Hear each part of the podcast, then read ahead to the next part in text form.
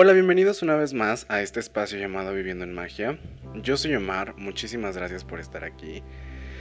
El día de hoy vamos a hablar acerca de los colores en la espiritualidad, qué relación pueden tener, porque a pesar de que decimos, bueno, son los colores, eh, no hay mucho en ellos, ¿no? No hay mucho que ver o de qué se puede hablar de eso, pues hay muchísimo y por eso estamos grabando este tema el día de hoy.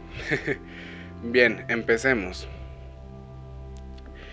Eh, todos ubicamos pues los colores bases, ¿no? Por así decirlo. ¿Y con qué me refiero a colores bases? Al color como tal. Ejemplo, rojo, verde, azul, amarillo, eh, café, ¿no? Ah, bueno, café vemos, pero ¿a qué voy con esto? A que ubicamos estos colores bases como el verde punto, ¿no? O sea, verde punto y final, a eso voy.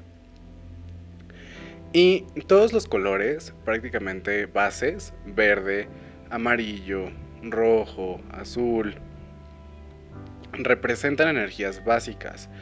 Como hemos dicho en diferentes temas, todo habla como de proporcionalidad y como que todo es lo mismo, pero en diferentes caras y en diferentes formatos y más desmenuzado o más comprimido o diferente, ¿no?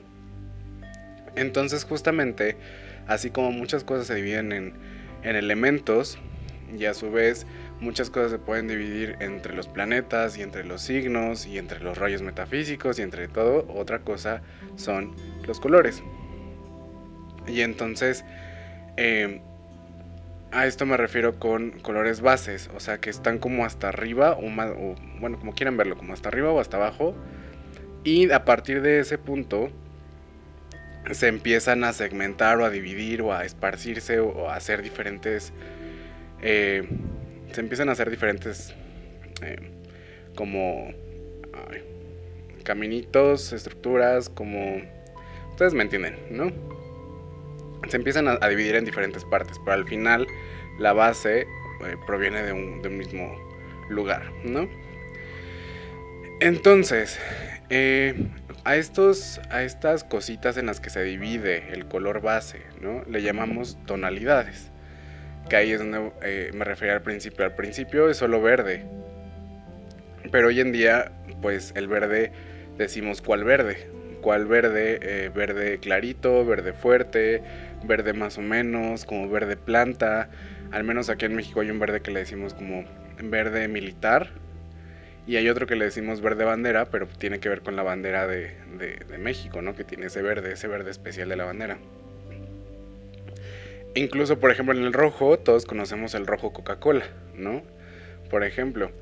Entonces, a estas como eh, en lo que se divide el color base, pues se llaman tonalidades, ¿no? Que todos sabemos perfectamente eh, que si fuchsia, que si violeta, que si morado, que si rosa, que si roja más clarito, rosa más, etc, etc, etc.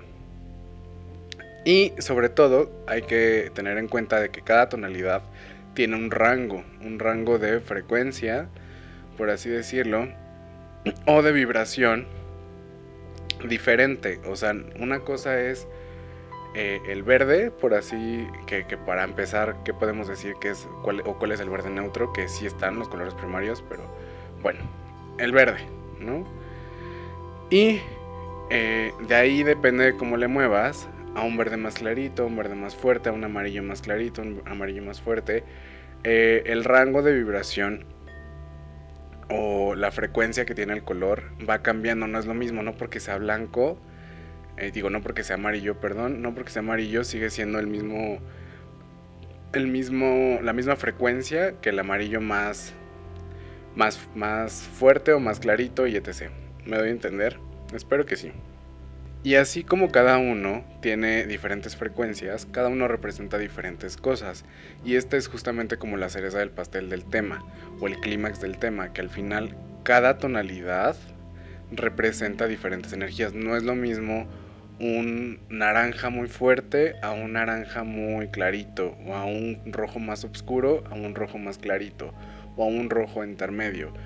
Eh, por eso es muy importante como hablar de tonalidades.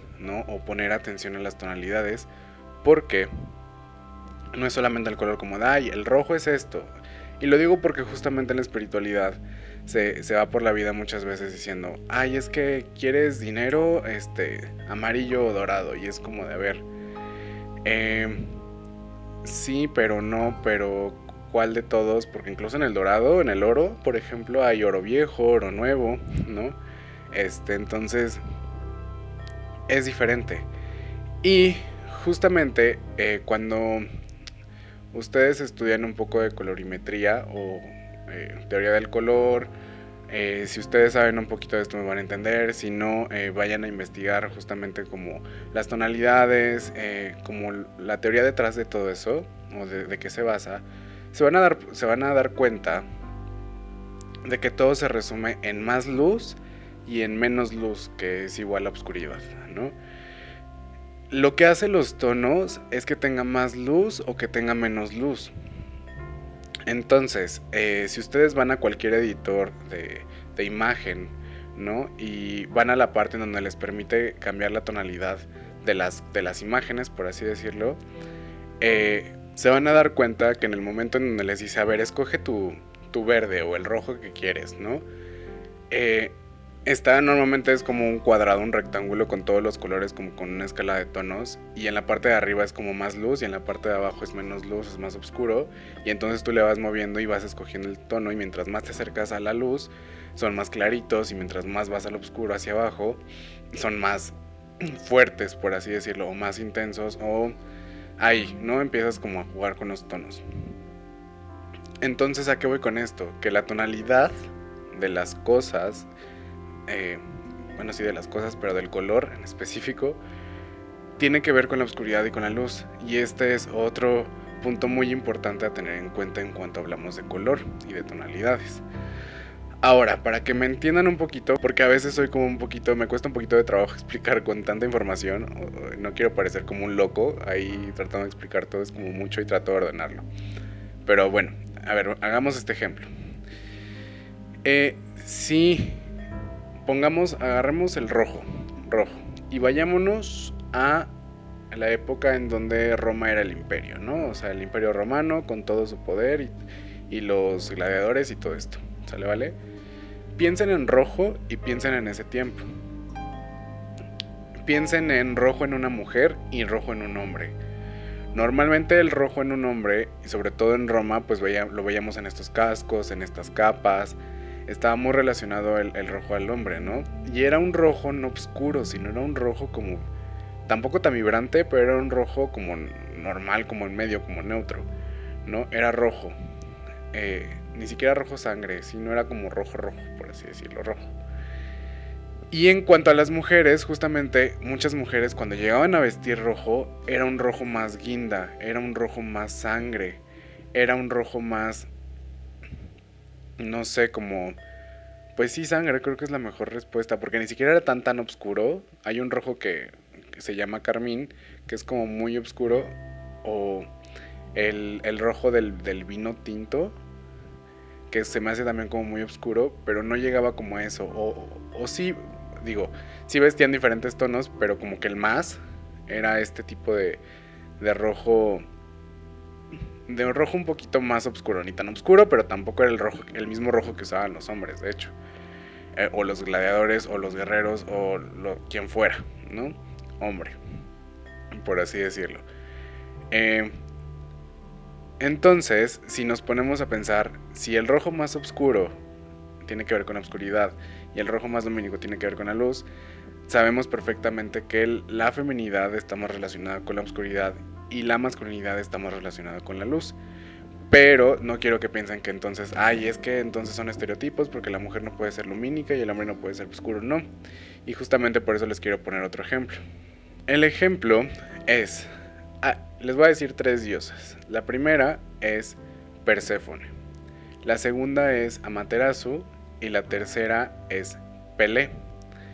Entonces, si no saben ustedes quiénes son estas tres diosas, vayan y, búsquenlas, eh, sobre todo como una imagen o una ilustración o busquen como algo visual que ver.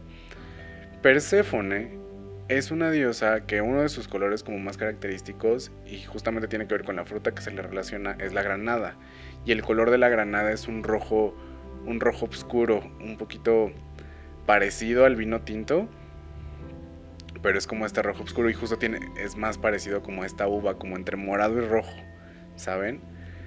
Luego está Amaterasu, que Amaterasu pues es el sol naciente, pero no está representado con naranja, está representado con rojo. Y justamente hay una pintura como muy característica de Amaterasu, que la van a encontrar en donde sea que busquen, y es un rojo muy parecido al de Roma, muy parecido. Y Pelé, esta diosa que es un rojo, pero es un rojo más anaranjado.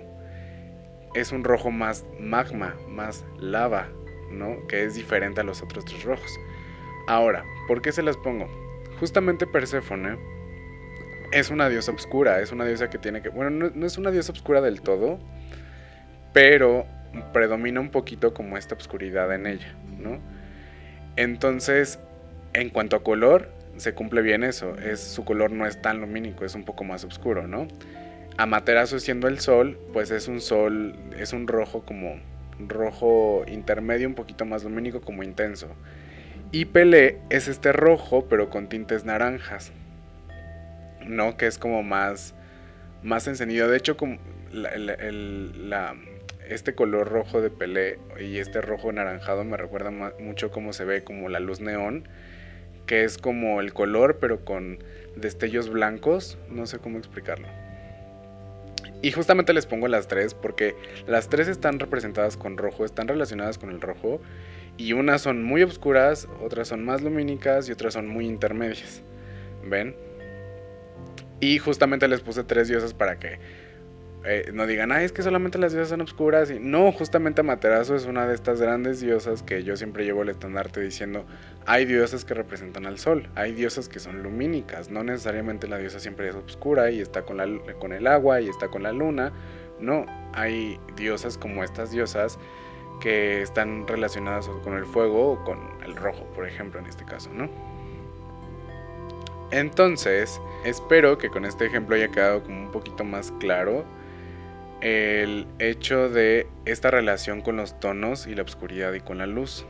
Hoy en día ya es... Eh, bueno, hoy en día ya en era de Acuario ya las dualidades ya están cada vez más diluidas, entonces ya es muy difícil ver este tipo de cosas como tan específicas o tan definidas, por eso me fui como más un poquito más al pasado, porque hoy en día el color ya no pertenece a ningún género, ya no es ni femenino ni masculino y eh, ya ni siquiera viene como con estas reglas de eh, luz y oscuridad tanto, ¿no? Entonces por eso como que hoy en día no encontré un ejemplo que trate de, de aclarar como este, esta correlación de energías o no sé.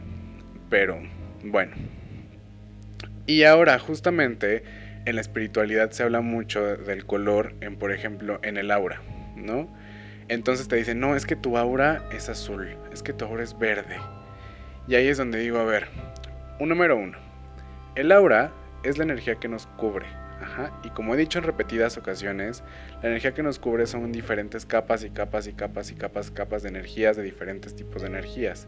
Entonces cuando una persona te dice que aura es de este color, es como de, a ver, hay dos opciones. O estás viendo todo el aura, y si estás viendo todo el aura, no es de un color, son miles de colores. O estás viendo una capa específica del aura, ¿no? Que tal vez puede ser fija, ¿no? Que que puede pertenecer a cualquier cosa, pero tal vez puede ser un poquito más fija y no tan cambiable, tan mutable. Pero realmente la energía en la que estamos todo el tiempo es un poquito mutable. Entonces, para empezar, ¿no? Eh, el aura justamente, ah, es que depende de tus estados de ánimos, es el color y demás. Ajá, justamente por eso es mutable. Y no es como de tampoco tienen que ser saltos de, de estados de ánimos tan radicales. O sea, si yo estoy así y entonces tranquilo es blanco y de repente para cambiar, no sé, a rojo, por ejemplo, tengo que empezar a gritar y a destruir todo. O sea, no es, justamente es como tonalidades, es como si, recuerden este, este ejemplo que les decía de estos, em, de estos programas digitales donde te permite jugar con las tonalidades, es como si estuvieras dándole ahí eh, a la tonalidad, ¿saben? Jugando con las tonalidades, o sea, es muy mutable realmente. Y otro ejemplo justamente son los lazos energéticos. Los lazos energéticos, el lazo, aunque escuchamos que diga lazo, pero es como estos, estos, sí, lazos de cobre, que quiero decir, en donde es como un, uno, se podría decir, pero está compuesto de diferentes hilos, ¿no? Entrelazados que como que, que hacen este lazo enorme. Entonces los lazos energéticos son así y justamente todos los hilos que conforman a este grande lazo eh, tienen colores específicos. Entonces cuando tú logras ver los lazos energéticos con otras personas, vas a ver diferentes colores y cómo los unen. Va a haber colores que unen a una persona con otra y el otro lazo de, esa, de la otra persona con la persona, la primera persona, son de diferentes colores porque cada lazo es individual. Entonces, eh, también aquí ves estos tintes y entonces ves como ciertos colores, no es como tan literal de colores primarios o secundarios. Este, no, ves muchas tonalidades y cada tonalidad representa algo bien distinto, que es por eso la, importancia de las tonalidades. Eh, y justamente les quería platicar que una vez yo fui al, bueno, fui al cine en, este, en esta época en donde yo era como que iba iniciando en esto y que todavía no controlaba bien mi acné y todavía no me había cerrado por completo. Este, y fui al cine justamente a ver una película de terror y de repente justamente yo empecé a ver cómo todas las salas se estaba llenando como de humo. Pero no era humo físico, sino realmente lo que estaba pasando es que la, la todas las personas en la sala estaban como vibrando a una frecuencia específica, que era como este suspenso, como este terror. O sea, tampoco era como que hay el terror más fuerte del mundo, no, sino era como un suspenso, como un miedo, no miedo, no sé, ¿no? Y era justamente un humo, un gris, pero un gris justamente humo. De hecho, aquí en, México le decimos gris rata a veces, como es un gris específico que es como un gris muy, muy oscuro, entre negro, gris, no sé cómo explicarlo y era este tipo de gris, ¿no? Pero es muy diferente a un gris neutro eh, de camino medio entre la perfecta, el perfecto balance entre oscuridad y luz, o sea, es muy distinto, ¿no? Y eh, esta vez fue muy chistoso porque, y lo, digo porque tiene que ver justamente también con el aura, cuando diferentes personas se, se juntan y empiezan a vibrar como la misma frecuencia, se empieza a hacer como estas grandes auras, por así decirlo, colectivas, ¿no? Pero ya, solo quería contar ese pedacito. Y también hay una terapia alternativa que se llama Aurasoma. Y Aurasoma me gusta mucho porque justamente eh, es una terapia que va de la mano a los colores, pero no solamente usan colores primarios o secundarios, sino usan diferentes tonalidades y aparte usan aromas. Entonces depende de lo que hay que trabajar, usan diferentes combinaciones de colores, de aromas. Y eso está bien padre porque es trabajar con la frecuencia del color y aparte del aroma. Entonces vayan a checar, es justamente ahora Soma. Eh, en, muchos países se hace para que vean más o menos cómo funciona eso, ¿no? Y otra cosa también justo muy importante es la ropa, porque mucha gente se pregunta, ¿y es que el color en la ropa importa, influye y demás? Puede ser, puede que sí, puede que sí o puede que no, ¿no? Pero como siempre he dicho, si hay cosas ahí eh, afectando de alguna forma, pues hay que usarlas para nosotros, hay que, son catalizadores. Entonces, eh, por ejemplo, para que me entiendan un poquito más, les voy a poner el ejemplo de cómo yo lo hago, porque es mejor el ejemplo explicado a que les explique y no les explique nada al final. Entonces, por ejemplo, yo cuando inicié, inicié con una energía muy, muy oscura, ¿no? En la espiritualidad. Y entonces yo era muy dark, yo me vestía como mucho de, de negro y demás, y de gris y así, ¿no? Luego, el siguiente año que trabajo como la luz, me he visto con colores muy rojos y muy blancos y muy azules, como muy vibrantes, por así decirlo, muy lumínicos. Luego después, cuando llevo como la amalgama de estas dos diferentes cosas, me he visto de negro y de dorado al mismo tiempo. Eh, representando como esta eh, fusión tanto de mi luz como de mi oscuridad, masculinidad y feminidad y otras cosas. Y luego después me vuelvo a tocar trabajar un poquito eh, la oscuridad y entonces yo me he visto de todos los rangos posibles y tonalidades que existen que conforman a la luz, ¿no? Las personas que me conocen saben que yo tenía una camisa que representaba cada planeta, casi eh, playeras que representaban a los signos, ropa que representaba ciertas energías, yo tenía un arco iris y yo mezclaba todo, ¿no?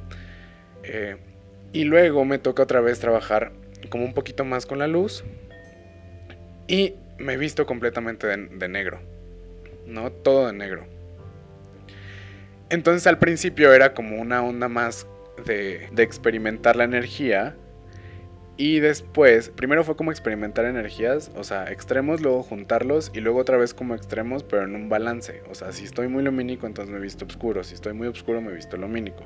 ¿Ven? Y al final eso fue uno de mis catalizadores, porque saben que yo por catalizadores no paro, porque los magos usamos catalizadores, entonces, este, úsalo a tu favor, o sea, simplemente úsalo a tu favor, ¿no? Y ya, en la ropa puedo aplicar diferentes formas. Entonces también se los dejo de tarea para que analicen un poquito de la ropa que usan y de la energía en la que están y hagan ahí sus conclusiones. Y ya por último, las velas. Justamente es otro tema en la espiritualidad en donde la gente dice es que el color de las velas influye o no y otras personas vienen y te dicen, o sea, antes las velas usaban para todo tipo de magia y no había colores. Entiendo y es un punto muy válido porque la magia de velas se centra en la relación o lo que pasa tanto con la cera, con el fuego y demás, ¿no?